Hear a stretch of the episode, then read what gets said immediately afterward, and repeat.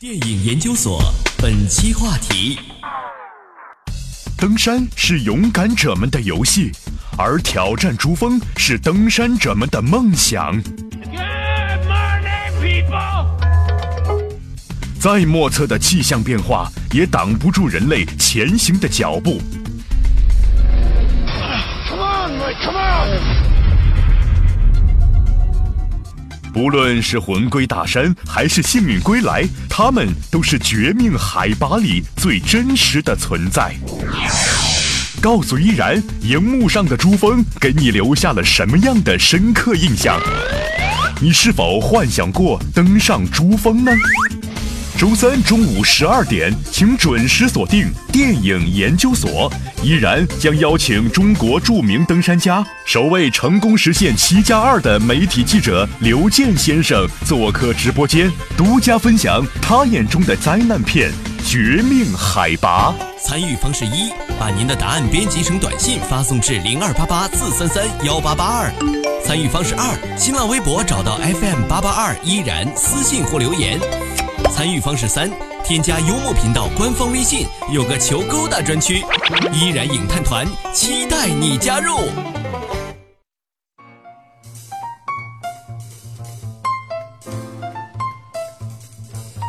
各位，您现在锁定收听的是正在直播的电影研究所，我是依然。那接下来呢，就要请出我今天的嘉宾了。之前我也对他做了一些嗯不是很详细的介绍啊，因为他的他的成绩非常的多，但是我把他请来的一个非常重要的原因，也是因为他是世界上第一位完成七加二的极限探险的记者。接下来我们欢迎刘健先生，刘健老师你好。你好，听众们、听众朋友们，中午好。嗯，欢迎刘健老师。呃，那也感谢您能够做客我们今天的直播间啊。首先，我先来跟请您跟大家来介绍一下，简单介绍一下这个“七加二”到底是什么意思，不是所有的朋友应该都能明白。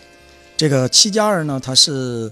指的是登上世界七大洲的最高峰，徒步到达南极和北极的极点，所以叫七加二。啊，就等于是，如果我们按数学方式来算的话，就是有九个地点我要去到，是这个意思吗？对，地球九极，啊，所以您完成七加二大概花了多少年的时间？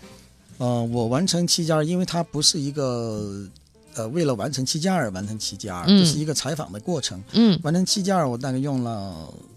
六年。六年的时间。对，所以您最开始，我看您从九九年的时候开始采访啊，报道这个中日大学生联合攀登雪宝顶，从这个时候是您第一次登山的活动吗？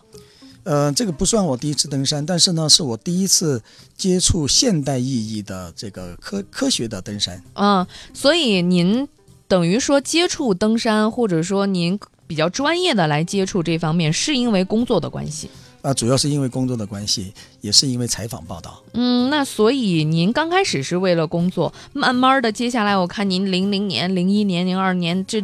之后这么多次的这个采访啊、报道啊、登山活动，也都是因为工作，还是后来没有工作的关系，我还是要去，啊，也都是因为工作，都是因为哎，工都是因作、为工作。每次那个登山都有很好的由头。啊。那所以我想问问，您是为了工作，其实不止。不止在《绝命海拔》这部电影当中，在其他的之前拍过的一些电影当中也出现过，问为什么你要登山，大家很多人会回答一个非常坚定，但是其实它并不是一个很多人心中希望的答案，就是因为山在那里。那您去登山是因为工作关系，但是跟您同行的一些人，包括您可能并不是同时出发，但是目的是一样的这些人，他们是为什么要登山？呃，我曾经采访过无数的登山者，嗯他们的这个回答是千有千奇百怪的。嗯嗯、当然每个人登山这个目的可能不不尽一样。嗯我登山呢是因为新闻在那里。嗯呃，我也问过一些朋友说你为什么要登山？呃，回答最多的也是因为山在那里，因为我估计很多人也回回答不上来。对有些人回答上来的是因为好像就是我要战胜自己啊，嗯，我要征服自然啊，等等等的很多的理由。那您能不能记得住的是您听过的最奇葩的理由，或者最奇怪的理由是什么？应该不叫奇怪的理由，或者叫奇葩的理由，也有很浪漫的理由。嗯因为在呃登到山顶的时候，或者在山脚下，我也有跟我一起的山友嗯，会拿出一个条幅，上面写着“我爱你哦，这个 确实让人觉得是不同寻常的浪漫。”对，非常的浪漫。我记得这个写这个“我爱你”的这个朋友，这个山友这个朋友叫朱小娟儿，嗯，是当年我们一起登那个成都第一峰大学堂的时候。还是女孩子吗？嗯，他是男的，他给哦他哦女朋友表哦 白。，好，那我们来说一说登山之前，因为呃各种电影，包括这种极限挑战电影之前，都会铺垫说这项任务是有多么难完成，我们的过程是有多么艰难。所以来说说您的准备工作，您从心理上会做一个什么样的铺垫和准备？因为登山是一项有生命成分的一项运动，它是一嗯个极限运动，也是一个探险的运动。嗯所以所所谓极限运动，它就是有生命成分的。所以说呢，你在之前你要做好充分的心理准备。嗯嗯，他不是去巴厘岛旅游，也不是嗯去阳光海岸，所以说呢，他他有很多的未知性。这一点就是说，你不可预知性的这些东西，你必须在心里有所准备，在思想上，首先你必须得有有这个充分的认识。嗯，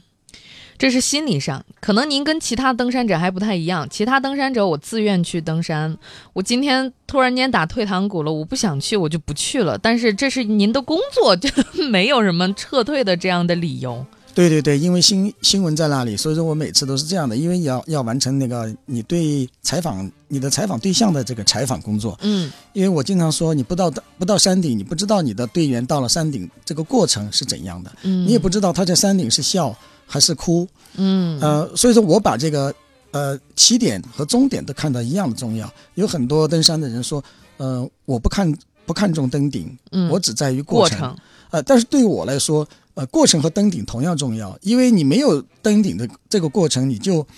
这个过程是不完不完全的，嗯也是不完美的。嗯，所以说，我觉得我一定要到顶峰，跟着我的采访对象，或者嗯是嗯、在顶峰等着我的采访对象，我都要嗯等着采访他。嗯，可能就是虽然没有在在这个演播室或者是在我们城市里采访这么。嗯这么格式化，就你拿个麦克风，或者是你你拿一个那个，嗯，录音机，或者拿个采访本儿，你你你现你你此时有什么感触啊？你什么？你现在登顶以后你怎怎么想的、啊？嗯没有这个这个程序，但是呢，你你你一定是在顶峰，嗯，刻意的去观察你的采访对象，嗯甚至跟你的采访对象进行交流。在这个过程中，你不不是把自己当成一个记者在采访，嗯你应该是把自己当成一个队员，与你的采访对象共同分享这个攀登过程中的艰难困苦，共同分享登顶以后的那种喜悦。哎，那说到这儿，我有一个很好奇的，因为我也是，您是作为我的前辈啊，作为记者去采访，像我们您刚才说到了，您在山顶的采访跟我们平时的采访不太一样，所以您在出发之前，除了作为登山队员或者登山者做一些装备上的准备，呃，一些物资上的准备、心理上的准备之外，您就您自己的工作身份，您记者这个身份，您会做一些什么样的准备？呃，作为一个记者去登山，呃，去采访登山，他跟普通的记者采访呢，他可能会准备的更充实一些，更充分一些。比如说相机吧，呃我带照相机上上雪山顶上，我每次几乎哈都是带着一个单反的相机。嗯这个单反相机还是机械的，以前我一直用的尼康的 FM 二这个全机纯机械的相机，嗯为的是什么呢？你在雪山顶上极度的寒冷，自然环境极度的恶劣，你害怕那个电子的东西开不了机。嗯所以说我就带一个 FM 二很很沉很重的这么一嗯个嗯单反相机，这个东西现在都没人用了。嗯那为的是什么呢？在极极度恶劣的环境下，我这个相机能够工作，能够把我嗯我的新闻拍下来，这是第一对个。那第二个呢，我要随时记录这个攀登过程中的一些突发情况，所嗯以我要带个傻瓜相机，也是胶片的傻瓜相机，哦就是我有任何情况，随随手从口袋里，拿出从来内衣口袋里嗯把它掏出来，就就拍很快的拍，这是一个。我还要带一个数码相机，就我我记得我登麒麟马扎罗的时候，带和登珠峰的时候嗯带的数码相机都只有两百万像素，嗯因为那个时候数码技术还没有怎么发达。对。为的是什么呢？为的是最快的速度发稿。这是、哦这是，也就是我这三个相机。同时呢，我为了更充分的记录下我的呃采访对象和我自己的攀登的这个过程，还有嗯沿途的一些风光啊，这些，嗯，这些事件，我还带了一个摄像机。嗯，就这么四四个采访的工具。同时为为了把那个稿子能在第一时间发回去，我还要嗯带一个卫星电话。嗯那这卫星卫星电话呢，过去带的是海事卫星电话，海事对卫星电话很沉很大，而且那个电池是镍氢电池，不是锂电池，很重，大概有过去传统的肥皂这么大一块儿，我得带四块肥皂，嗯